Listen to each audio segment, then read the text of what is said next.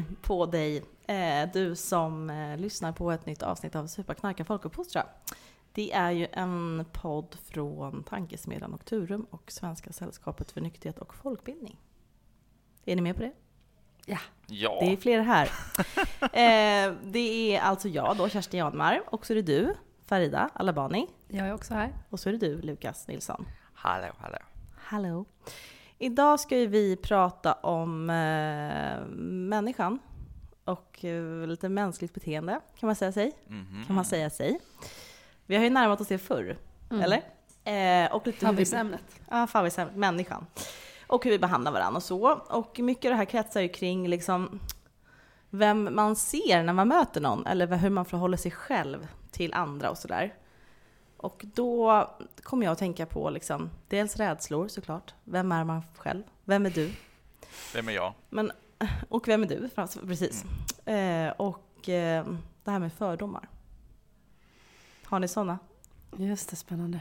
Är ni fördomsfria? Nej, verkligen inte. Nej, då har du med att du har det. Jag är en enda stor fördom, känner jag, ibland. Jag har ju, eh, jag har ju bett våra följare i sociala medier skriva in fördomar kring er. Mhm, är det sant? Delvis. Delvis sant. Delvis Det är en sant. fördom. Eh, nej men ni vet, så fungerar ju många poddar. De skriver in, de DMar, de slidar in ett DM, Just det. kör en livesändning och det var många frågor som dök upp. Eh, och då är det alltså fördomar, och då tänker jag, först tänker jag så här, ska man ta fördomar på personligt plan? Det går ju inte. Vi tar ju såklart om nykterister. Eh, och så för att vi, vi är ju liksom en eh, mjuk, vi, vi, vi har en mjuk samhällsförändring eh, och vill mot, vi vill ju motverka motsättningar. Mm. Det kan vi väl ändå samtas om. Ja, Nej, vi vill öka vissa motsättningar. precis. Jag Ja, förlåt, du är så konfliktdriven. Eh, men vi ska i alla fall eh, bemöta de här fördomarna och jag tänkte att framförallt är det er uppgift. Mhm. Då kommer det komma ett påstående och så får ni liksom säga hur väl det stämmer överens eller inte. Mm. På oss själva eller på nykterister? På, nykterister, på er själva som nykterister. Mm. Och kanske lite mer som man tänker en nykterist som är lite out there som ni ändå är. Mm. Det här är liksom inte en gömd nykterist. Det finns ändå många där ute. Shout out till er. Eh, men hur är det så här då? Jag, jag säger det då, så får ni bemöta. Mm. En nykterist har lätt för att slappna av men tycker i regel att de flesta andra är rätt stela. Vad fan, alltså det här är ju svårt. För Ja. att jag älskar ju uh, uh, kategorisera folk.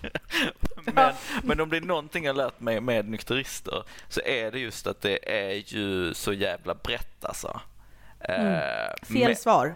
Jag, jag vet, jag vet. Helt fel svar. Men Ja, jag tror att det, det ligger nog ändå ett korn av sanning i det här. För som nykterist så har du ju inte liksom go-to avslappningsmodellen som är sätta sig liksom nedsjunken i en Baden-Baden-stol med en öl.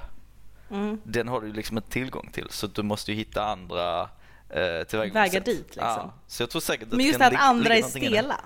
Ja, men det är för att andra istället för andra behöver det perspektiv. där shortcutten liksom på något sätt. Ja, skulle jag ändå säga. Sant. Ska vi gå vidare? Mm, vi gör det.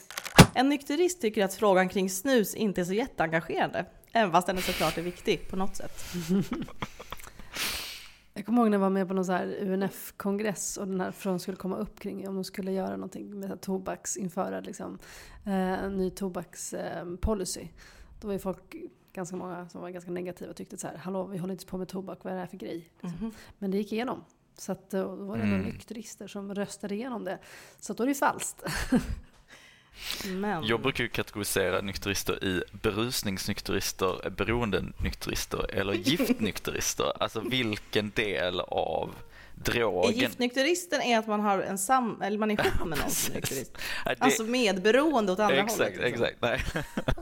Nej, men det är liksom vilken Ja, del är- av drogen är det man tycker liksom minst om, vilket är det som triggar en mest. Mm. Och då är det ju liksom, alltså giftnykteristerna, det är ju de som då mest hatar tobak, medan berusningsnykteristerna då, som är ju den kategorin jag själv tillskriver mig, eh, Mm. eh, vi är lite mer så här, tobak, vem bryr sig?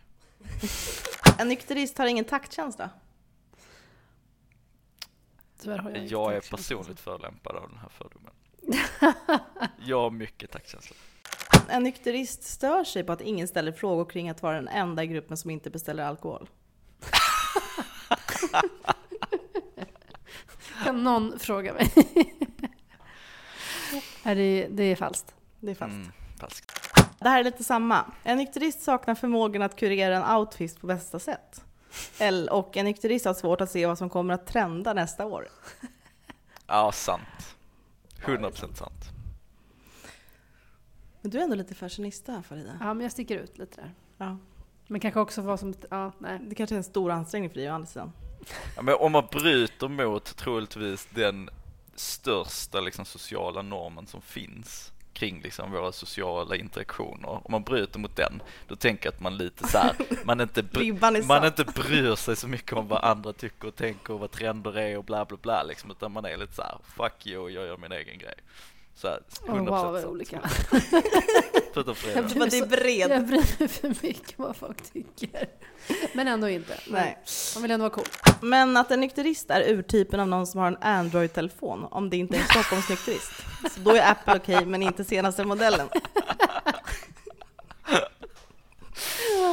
Ja, gud. Det, Sant, det är sant. sant. Ja.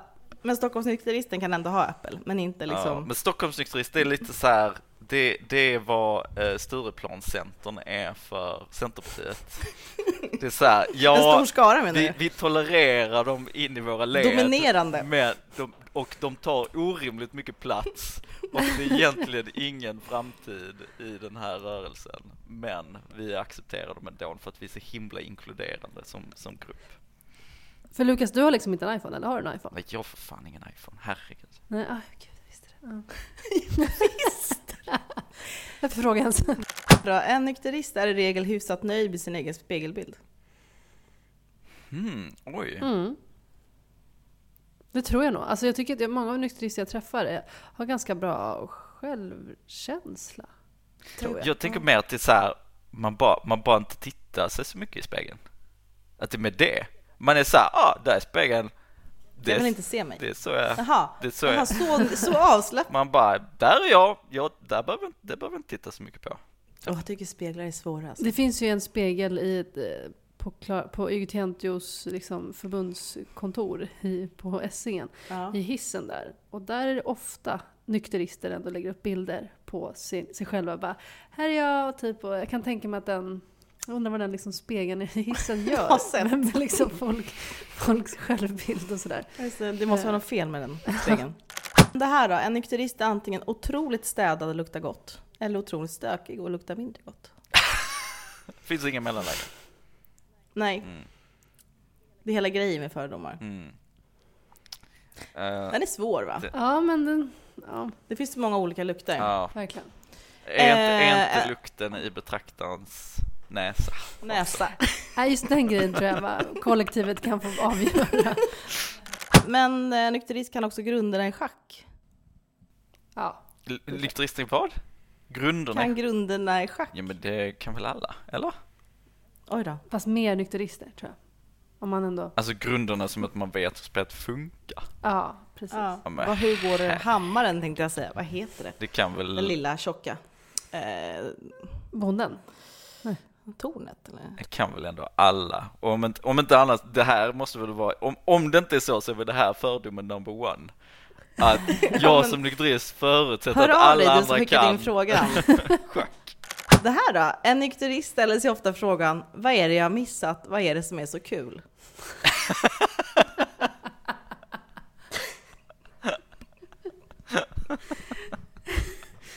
Den frågan har jag nog ställt mig någon gång faktiskt. Va? Menar du?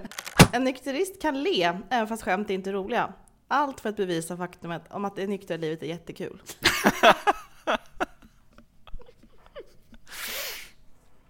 Ja. Är det Man så? tar, eh, man tar sitt, Ni vet hur man kan se ut när det liksom inte är kul? Det.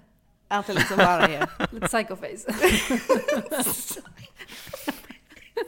man tar sitt sociala ansvar i alla lägen. Man tar sitt dansansvar, man tar sitt sociala ansvar. Men min kille kan göra så ibland och bara, jag bara, men snälla du får sluta med ansiktet för det är lätt läskigt. Jag kan Ja. inte Just det, det är läskigare le än när att... du verkligen menar det, annars vill inte jag se något leende.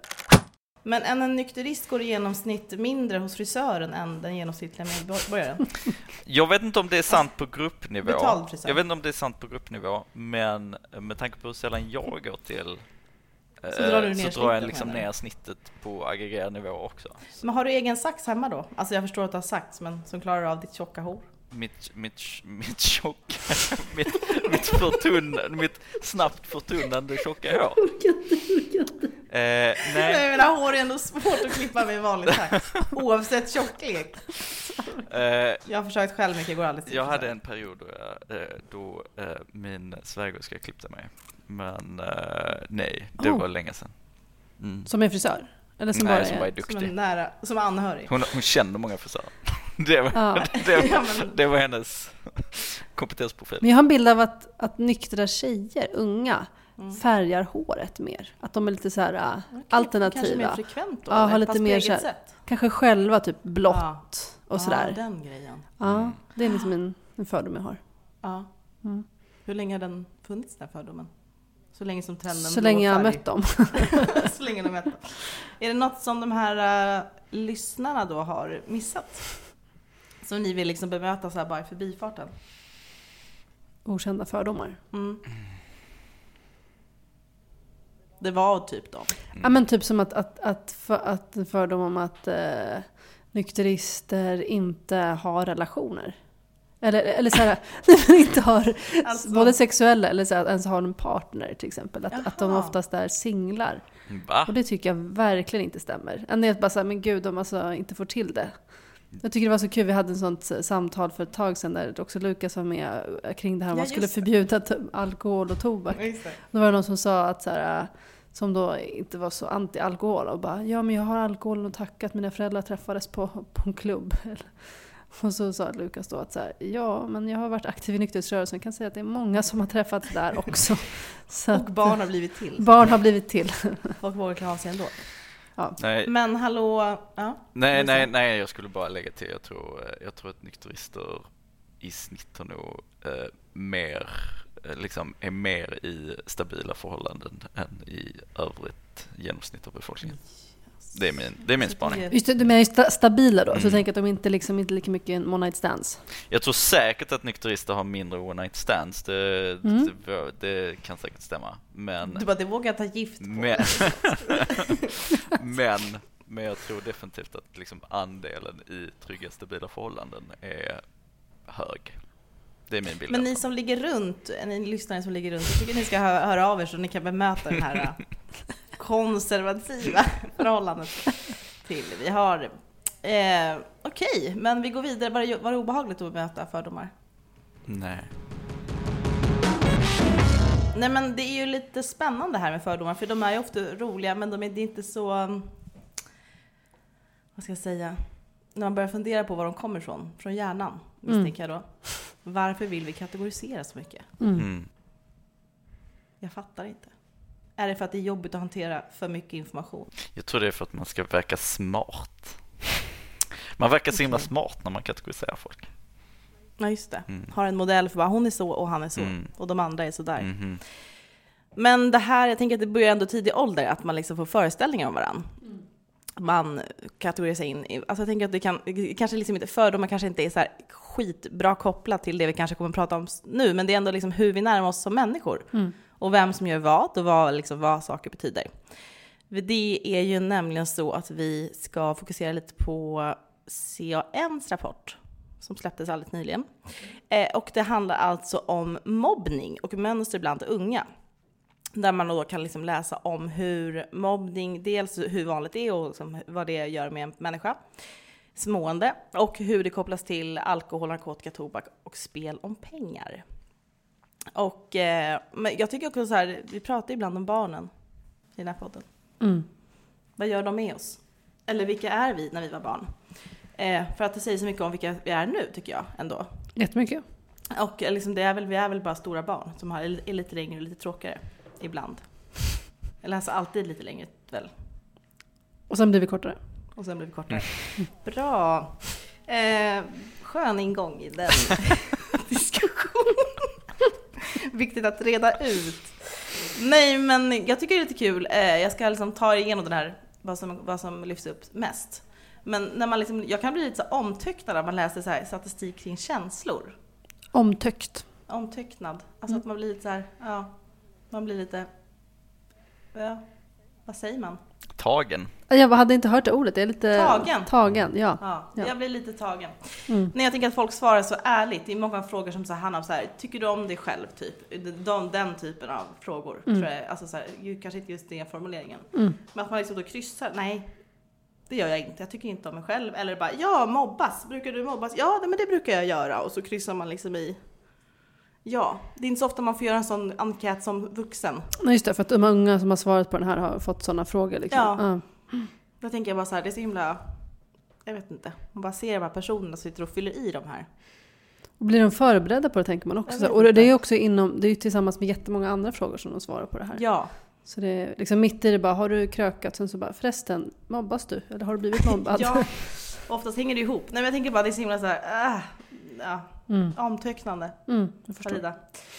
Eh, men i alla fall, från den här rapporten då så framgår det i alla fall att det är 15% ungefär eh, av, det är, nionde klasser här alltså som svarar att de har blivit mobbade de senaste månaderna. Och det verkar ha legat konstant ungefär, eller på samma nivå, konstant, sedan 2006. Och det är ju några år sedan nu då. Jag vet inte exakt hur många år sedan det är. Det är väl eh, f- eh, 2006 är 14 år? va? 14 år sedan. Mm. Eh, och eh, det är så att flickor också i högre grad har blivit utsatta för mobbning än pojkar. För de i större utsträckning då mobbar andra. Så det liksom hänger ihop där även också. Och för att liksom bredda det här då, eller för att lära sig mer om mobbning, så har jag ju då tagit reda på varför man mobbas. Oh, Eh, jag har sökt svaret hos det mest säkra källan vi har här i Sverige. Gissa vad det är? Är det talmannen? 1177. Ja. Mm. Och där går det då att läsa att en del deltar i mobbning. Man, man mobbar för att man har cancer. För det är väl alltid det Ja, svar som 1177 Vilken vård vill du ha? Precis, sök vård på din närmaste närakut. Eh, nej men då står det så här. En del deltar i mobbning för att de själva är osäkra och rädda för att inte passa in. Mm. Även den som utsätter någon för mobbning kan i sin tur vara utsatt för kränkningar och mobbning av andra. Barn som mobbar andra barn kan ha problem med sin självkänsla. Det är ändå väldigt talande för hela mänsklighetens beteende, Mm. även på storpolitik. Känner man sig rädd så kan man göra vissa utfall, så att säga. Det går att se i modern tid.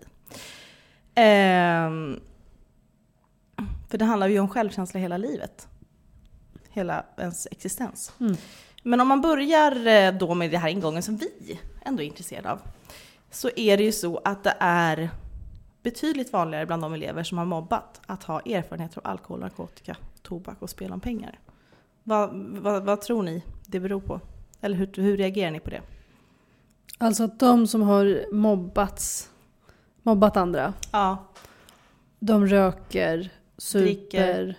spelar och ha- använder narkotika i större utsträckning. större utsträckning än resten. Precis. Det känns ju typ... Ja.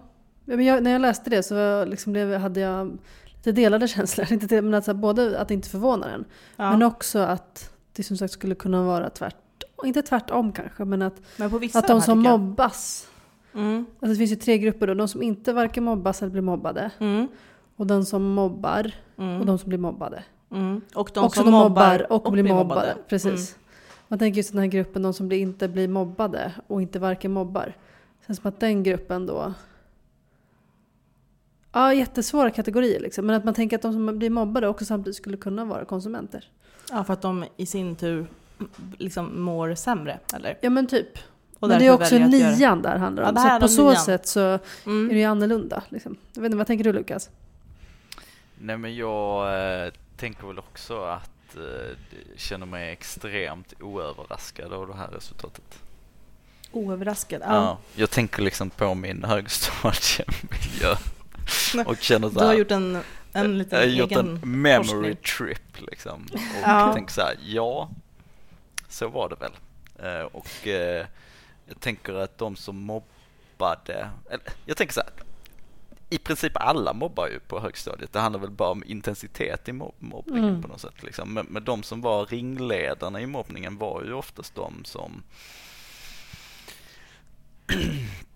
hade ett antal liksom, riskbeteenden i övrigt kopplat till sig. Eh, och där alkohol och narkotika och tobak och spel om pengar är, liksom, eh, är ju en av de riskbeteendena. Men det skulle också Mm. kunna vara liksom allmänt utåtagerande, allmänt liksom så här Eh, och att det är också den här gamla, den här gamla liksom eh, axiomet om att liksom den som mobbar mår själv inte bra. Nog, eh, eller i alla fall har i alla fall inte tryggt hemma. Eh, är nog väldigt sant. Liksom. Mm. Um, så att ja, jag vet inte vad, så mycket mer jag ska liksom utveckla i det men, uh, men, det, Men jag- det ligger väl någonting i det liksom. Får jag ställa en fråga? Har, är det så också att, att på din skola då, jag vet inte kanske om du Kerstin också har erfarenhet, alltså att de som då mobbade, var de också populära eller var, de, var det en annan grupp? Är det de populära och mobbade, har de någon samhörighet där eller, eller är det en helt annan grupp? Men jag tycker att det där är fascinerande för att jag, jag vill minnas det nästan och ut, som att det var liksom två parallella hierarkier.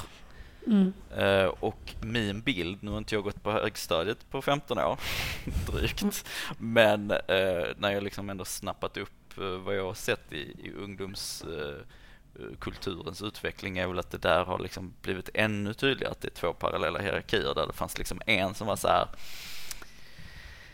den skötsamma popularitetshierarkin. Mhm. Där liksom Mm. eh, den som var snyggast och eh, mest populär men samtidigt inom ramen för acceptabelt beteende Mm. var liksom högst upp. Och sen så Mhm. fanns det liksom en parallell struktur som var de här ehm, i brist på, på, på, på, på liksom bättre ord, så här, de här problem de barnen med liksom ganska hög problembild kopplad till sig som var mycket utåtagerande eh, som eh, liksom då var ofta ganska Struligare liksom. struliga, Och- liksom, involverade Mm. i mobbningen.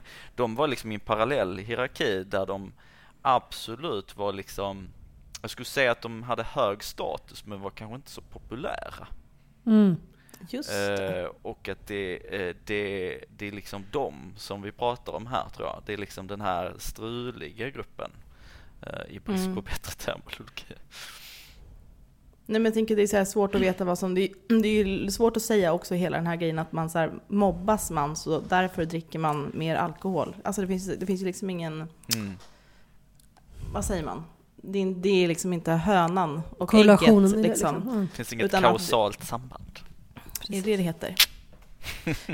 det sambandet finns inte. Nej, men, och, det, och det handlar väl om även i vuxenvärlden, att man kan liksom inte se att gör du det här så kommer det leda till det här. Det är så komplext. Liksom. Mm. Mm. Men det är ju väldigt lätt att titta på liksom barnbeteenden uppifrån som lite så här uh, Sims-känsla, eller inte Sims, eh, Big Brother, vad heter det? Eh, Ut, utanförskapsblicken liksom. Mm. Att man alltid så här, det, det är ju lätt att liksom skapa Aftonbladet-rubriker på en sån här grej. Eller man tänker så här, mobbas ditt barn, har en högre risk för liksom eh, att eh, ta narkotika. Mm. Även fast det är liksom, så, även fast Mm. liksom det är liksom inte grunden i förebyggande arbete. Då ska vi förebygga mobbning så den inte blir narkoman. Liksom. Mm. Även fast det såklart är en viktig del i det. Men det kanske är ett tecken på mycket annat. Liksom. Men är det också typ att vissa sådana personer också så här, jag tänker också på som typ också typ kaxigare och modigare. Mm. Att så här, jag kommer ihåg att några i min skola som typ rökte bakom eh, byggnaden nå- på väg ner till lunchrummet. Ehm, de såg jag också många gånger som så här, de här är liksom lite kaxiga. De vågar säga emot. Jag är nog lite fegis jämfört med dem. Mm. Ehm, men de kanske inte var mobbare heller. Liksom. Men att de är så här, ingen kunde mobba dem. Mm. Förstår du vad jag menar? Att man också var en sån som bara, du kan inte röra mig. Liksom. Jag är så, kanske inte typ den populäraste och kanske inte känd för att vara mobbare. Men jag är också untouchable. Liksom. Mm. För att man är så mycket i någonting annat. Ja, men än vad precis. liksom, den stora majoriteten är. Exakt, och man kanske också har behov av att göra det. För jag kommer ihåg att det var någon gång jag kollade in och bara såg, bara, shit röker ni här? Och de bara, du säger ingenting till någon. Håll käften. Så här. Man bara, Gud, det är typ värsta ondskan. eh, Okej, Du säger inget. jag sa massa. Vet du fröken? Precis det hände faktiskt. Illojal mot den egna gruppen. Jag var med i elevrådet, jag var en sån tönt. Ja. Eh, Okej. Så då försökte jag ta upp det där. Men nämnde inte namn, men mer bara så här, det är några som hänger där bakom byggnaden. Det är någon som har Det är koll inte på det. lämpligt. Liksom. Eh, Ja, men man förstår hur det har blivit som det har blivit. Så att säga. Vilken snitcher för Så jag var verkligen en snitch. Men alltså mer strukturell snitch och inte personal snitch. Liksom jag bara, vi måste göra någonting åt de här. Det handlar om deras liv, deras välmående. Tänk på deras föräldrar. Ja, visst det. Jag kan ringa dem själv. ja, precis. Men eh, den här gruppen som då bara har blivit mobbade, alltså inte, vad hemskt. De har Mm. verkligen bara blivit mobbade. Jag menar inte så. Den som, förutom att de, de är inte in, inräknat även de som mobbar och blir mobbade. Det kan ju Mm. vara lite samma person. Utan de som är liksom bara utsatta. Tar ju den här upp då att de ligger liksom lägre. Mm. Som att det är ett samband också. Mm. Ett osynligt samband. Eh, och kanske alltså lägre än då de här mobbarna, men också lägre än elever som varken mobbat eller blivit mobbade. Det är ju också intressant att tänka så här vad utanförskap kan göra som barn och vad ett utanförskap kan göra, alltså utanförskap kan göra som vuxen. Vad det kan Mm. driva en till för olika liksom, beteendemönster i eh, grupper. Man tänker att det kanske är så här, många av de här alkohol, narkotika, tobak, spe- spel tycker jag är lite svårare. Mm. Eh, man tänker att det är ändå liksom gruppaktiviteter Mm. som, gör, som kräver att det finns någon som vill på, liksom inspirera en, influera en till ett visst beteende. Men jag tänker att spelande skulle ju kunna vara någonting som man faktiskt söker sig till själv. Liksom. Som mobbad till exempel eller? Ja, alltså kanske spel om pengar kanske inte är det, liksom, det Mm. som man tänker på, men ändå att Ja, men lite åt det hållet ändå. Ja, att det skulle Även fast det hängde inte ihop här, det var liksom lägre på alla de här. Mm, det är det som är intressant. Men, men hur, eh, för att liksom koppla till er, hur var det för er? Du har ju, drog ju här Lukas, och det är i och för sig även du Farida, era roller här på högstadiet. Eh, Men liksom, Outade Hur- jag min roll? nej men du såg att det ändå fanns två parallella spår. Ja, ja, ja. Kanske inte Om man kunde position. ana vilket spår du liksom befann dig i. Jag var snyggast Du- och mest populär. Var det det du, är det Men det var du en hitta om? strulputt eller var du något annat? Jag misstänker det senare. Mm. Eh, men vad, hur, hur var det för er liksom? Det här liksom, mötet med alla de här olika sakerna. Spel om pengar kan jag inte säga att jag mötte på överhuvudtaget på högstadiet. Men liksom narkotika eller alkohol, hur, hur liksom hur Alltså, sköljde det över Ganska er? mycket faktiskt. Alltså, Det, det var faktiskt någonting som tidigt, speciellt då i högstadiet, påverkade mig. Ehm, alltså, där jag märkte både mobbingen och grupptrycket, hur det också var kopplat till. Ja, men till exempel att jag såg att man mobbades och att det fanns ett grupptryck när det kom till rökning. Så här, kom igen, ta en cigg, kom igen, ta det, gör det, gör det, gör det. Ja. Ehm, så man både också mobbade folk in till det. Liksom. Och då kanske också den som sen själv Jaha, tog en mobbade folk, okej. Ja men precis, man ret, liksom, retade och liksom bara kom igen då. Att man så här, "Ö, om du inte gör det så är du en tönt. Typ. Och så kan man så som man, en dålig film skulle kunna vara. Ja men alltså det var verkligen Ja, så. var och sen så kanske vissa då gör det. Och sen kanske den samma person som själv då har gjort det, kommit in i det, gör det med nästa person. Och bara hallå ta det. Alltså vadå är du en tönt? Så här, för att man liksom lär sig att det går in på något sätt. Och ja. det var någonting som var faktiskt en del av varför jag började engagera mig sen mot tobak som ung. Och Att det båda var en koppling Ja, däremellan. verkligen. Mm. Att jag kände bara, men gud folk retas och jag vill inte vara med om det. Jag vill inte att någon ska mobba mig för att jag inte gör det här. Och samma sak till exempel med snatteri. Det skulle kunna vara, det var- hade varit intressant att se här också. Just det. Som en sån, eftersom att det är något som är så väldigt vanligt i lågstadiet och högstadiet. Mm. Att jag märkte samma sak där, att folk bara, men då, då ska inte du snatta, eller tror att du är bättre än oss? Eller sådär. För att jag, sånt fick jag också höra liksom. Mm. Och bara, det är bara en colaburk, ta den, ta den typ. Mm. Och då blev jag väldigt upprörd kring det. Och jag vet att det typ, ja men det, det gjorde någonting med mig. Eh, och att det fortsatte som sagt redan till gymnasiet sen när jag började, liksom, jag gjorde mitt projektarbete just kring tobak i skolan och också hur man, ja men varför man gjorde det, om det var något grupptryck kring det eller ehm, var det kom ifrån. Liksom. Mm. Så för mig är det väldigt tydligt att jag både har sett det där, eh, sa nej till det. Jag var inte så involverad i det själv för att jag Men tyckte eh, också att det kopplades ihop med någonting som kändes jobb, alltså övrigt socialt jobbigt. Ja, liksom. att man liksom att det, jag, för, jag förstod att okej, de som gör det kanske kan se som coola eller liksom acceptera det. Mm. Men jag blev också typ accepterad för att jag samtidigt också var sådär, ursäkta, vad är det här? Liksom, jag Mm. tänker inte gå med på de här premisserna. Liksom. Tänker inte heller tillåta mig att bli mobbad kring det. Alltså, för man kan också kanske ja, men, inte acceptera att bli mobbad, alltså att hamna i mobbad kategori. Mm. Det är också intressant att så, de som kanske svarar på den här enkäten, de kanske egentligen var mobbade. Mm. Att folk mobbar dem, men de inte ser sig själva som att de blev mobbade. Nej, precis. För att man inte liksom associerar sig med bara så här, ja folk sa ord men jag var inte mobbad. Men det kanske också hänger mycket med om ifall man har ett eget nätverk. Ja, men precis, är, man ut, andra. är man utan nätverk och blir utsatt så är det ju Exakt. svårare att se att man har någon grund. Ja men exakt. liksom. Verkligen. Så därför skulle jag ändå säga, jag vet inte om ni håller med mig om de här kategorierna, att de som ändå har mest status är de som varken mobbas eller blir mobbade. Mm. De är liksom högst upp. Sen efter dem så är det de som... ja, eh, de står över allt det där. Liksom. de står överallt. De som Mm. under dem är mobbarna, de som mobbas. Mm. Ehm, och sen under dem så är det de som mobbas och också blir mobbade. Det är ett treskifte mera. Och de som är längst ner är de Oj. som bara blir mobbade. Okej. Det tänker jag är min liksom, kategorisering. Jag vet inte, vad, Så håller ni med? ja.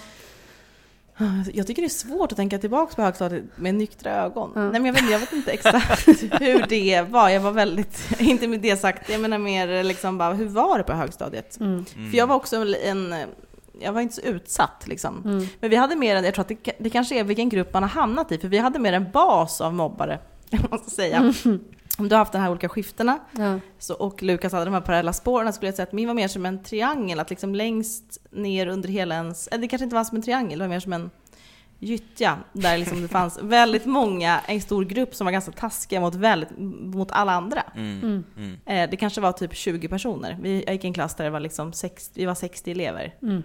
För det var liksom två klasser ihopslagna. Och då, så de liksom spred ju bara dålig stämning utifrån, Var det 60 pers i din klass? Ja men det var uppdelat, det var väldigt Ah, så här, modernt lärande, ni förstår. Okej, okej. Det funkade inte alls. Ja.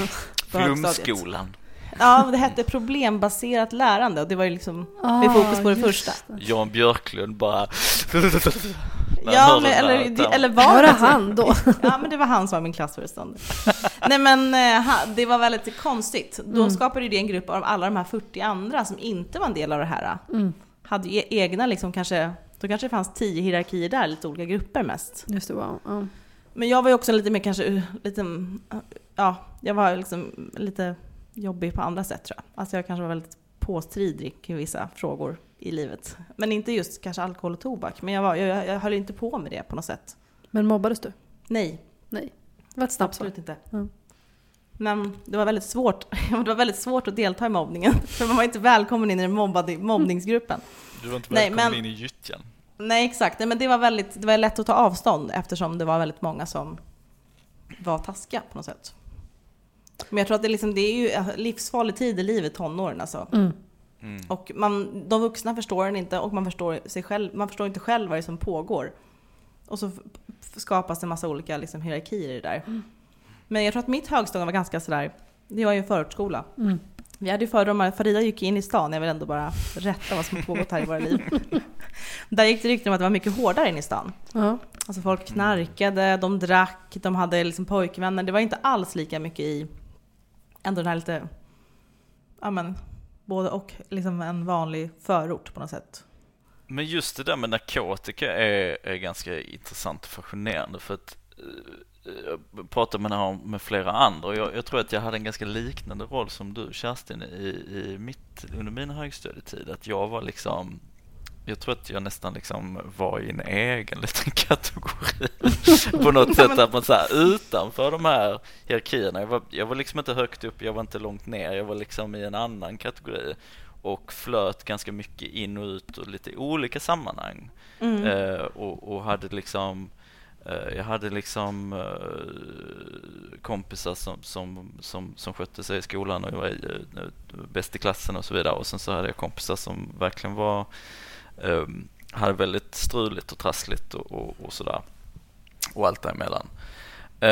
Och det som ganska tydligt var ju att under min uppväxttid så var ju narkotikan ganska liksom otillgänglig i en små, en liksom så här halvstor ort på den skån, centralskånska bygden liksom. Mm. Ehm, och alkohol var ju tillgängligt så att man såg ju hur folk liksom tog till alkohol. Men eh, och sen lite senare i livet när man kom lite högre upp i åldern så började också eh, kanske narkotikan komma in i, i några av de här personernas liv. Men inte alla. Och jag kan liksom fundera på det i efterhand, typ så här om narkotika hade varit både fysiskt och psykologiskt och socialt mer tillgängligt i den miljön. Mm. Hur många hade eh, börjat använda det och hur många eh, vars liksom problem hade blivit ännu djupare som konsekvens. För vissa av de här människorna har man också liksom fortsatt hålla kontakt med och man kan säga så här, för mm. vissa har det gått bra, för andra har det inte gått bra. Det har gått käpprätt åt helvete, bokstavligen talat. Och, eh, och, för, no och för vissa så är de där liksom, de jobbar fortfarande med sina problem och har fortfarande en del issues liksom. Och att det är så här typ, om man tar den här, den, de personer som befinner sig i den här kategorin, vad anledningen till att de inte hamnar i käpprätt åt helvete utan ändå är så på liksom, de håller sig flytande nu i vuxendomen. Handlar det om huruvida de exponerades för narkotika eller ej till exempel? Mm, uh, och, och, då kan jag jämföra det med hur det är idag där vi förvisso vet att konsumtionen ju i alla fall bland, bland unga människor, alltså bland tonåringar, har ju inte gått upp dramatiskt. Men däremot så har tillgängligheten, alltså den liksom det finns väl ganska goda indikationer på att det liksom finns mer tillgängligt mm, uh, i samhället. Alltså både ja. psykologiskt, socialt och uh, kanske till och med fysiskt uh, det också. Uh, att liksom vad kommer det få för konsekvenser på sikt när liksom människor då har ytterligare, mer, liksom. ytterligare en aveny att fördjupa sin problematik i, så att mm. säga, om, om jag uttrycker mig så. Eh, det är ganska oroväckande faktiskt. Eh, för att för många av de här människorna så fanns liksom inte narkotika. Det var alkohol, det var det man kunde ta till. Det var alkohol det var liksom inte valbart. Nej, det var Nej. Det, alkohol och mm. tobak, det var det man kunde ta sig till. Och jag vill inte på något sätt liksom minimera riskerna med dem. Men det är ju en jävla skillnad eh, mellan det och att liksom sen dessutom lägga på cannabis och amfetamin och kokain på det liksom. Mm, mm. Eh, för det vet vi också att det är inte som att man ersätter alkohol med någonting annat utan man lägger ju till. Det blir en del av paletten som ja, man kan. Exakt. Mm. Så det, där, det där är ju väldigt obehagligt tycker jag utifrån liksom den utveckling som vi ser. Att så här, unga idag exponeras ju för mycket, mycket större risk för att tillgängligheten är liksom mycket, mycket högre. Mm. Mm. Eller de Men... unga som är på glid så att säga. Mm. Ja, precis. Det är dels den gruppen tänker jag som redan nu då, då visar liksom tecken på att ett större bruk av olika saker och riskbeteende i övrigt. Men jag tänker också så här, den gruppen som man kanske inte ser just i den här undersökningen är också den att den fastställer ju också att liksom, blir du utsatt har du också så här mycket mer psykiska svårigheter. Man har svårare att somna till exempel som, som eh, tonåring då på högstadiet. Eller man kanske har svårare med stress eller vad, vad det nu kan vara.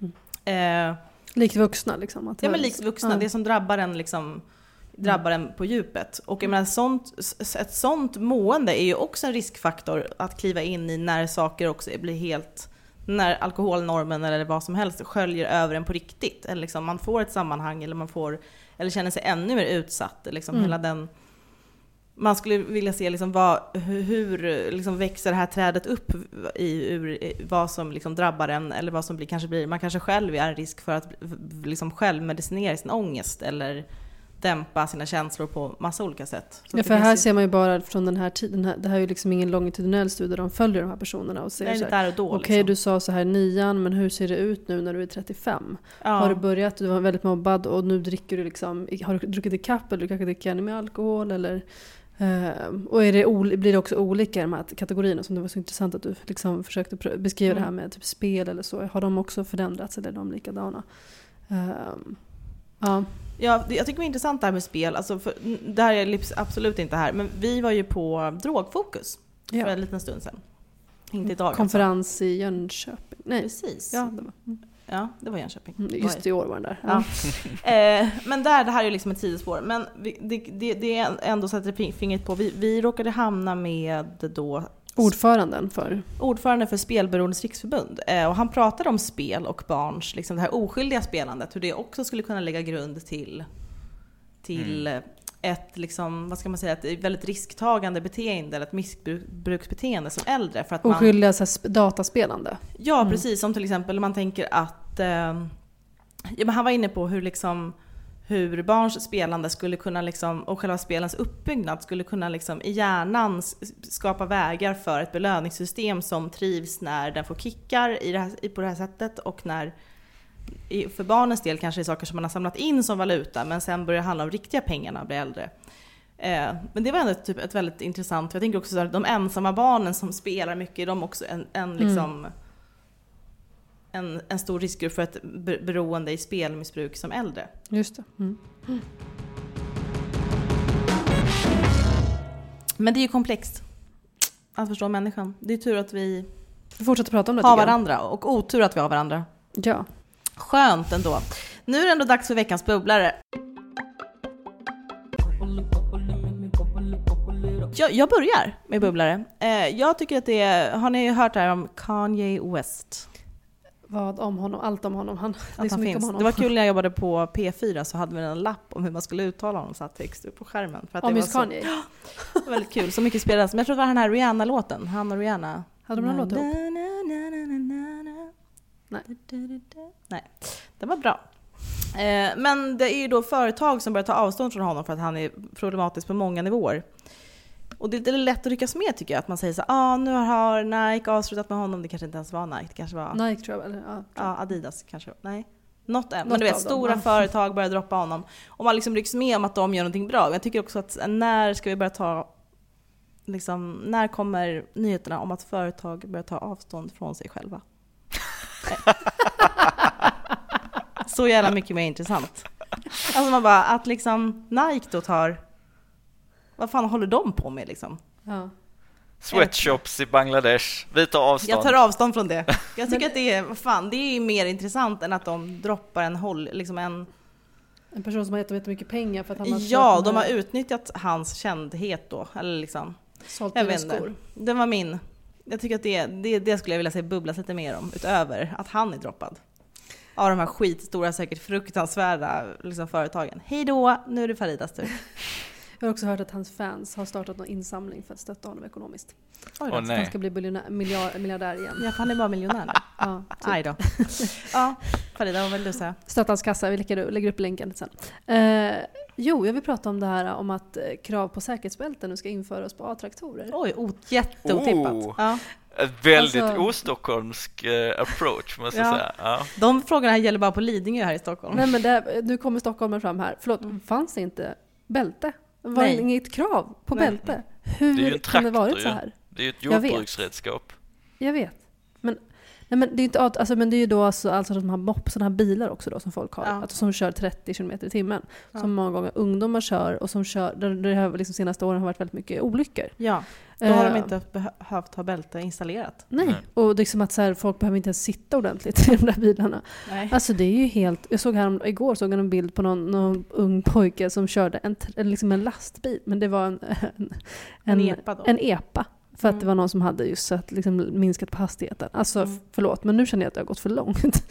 Med Med att en, en, en, trafiksäkerheten. ja, men att liksom en lastbil kan ses som en, någonting som en 16-åring får åka runt med Ja. utan liksom, eh, fullvärdiga. Så nu, jag är så tacksam för att man nu ser över de här reglerna Ja. liksom se till Gud, att man måste vara utbildad, alltså Ja. ha liksom mer eh, trafikkunskap. Jag tror du delar intresset med Ebba Busch.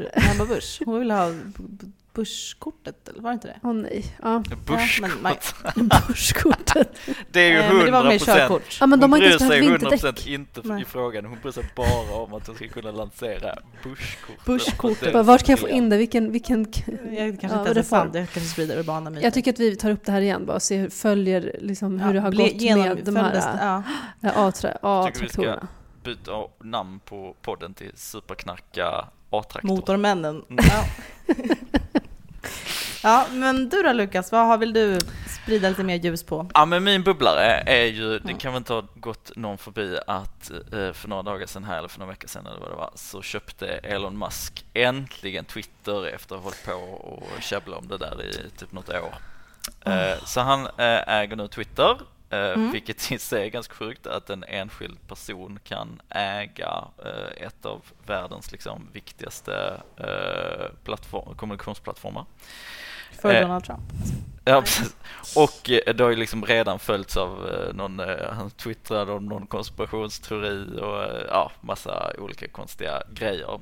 Mm. Och min bubblare är så här. Är det inte dags för att alla goda krafter i den, på den här eh, jordklotet ska lämna Twitter?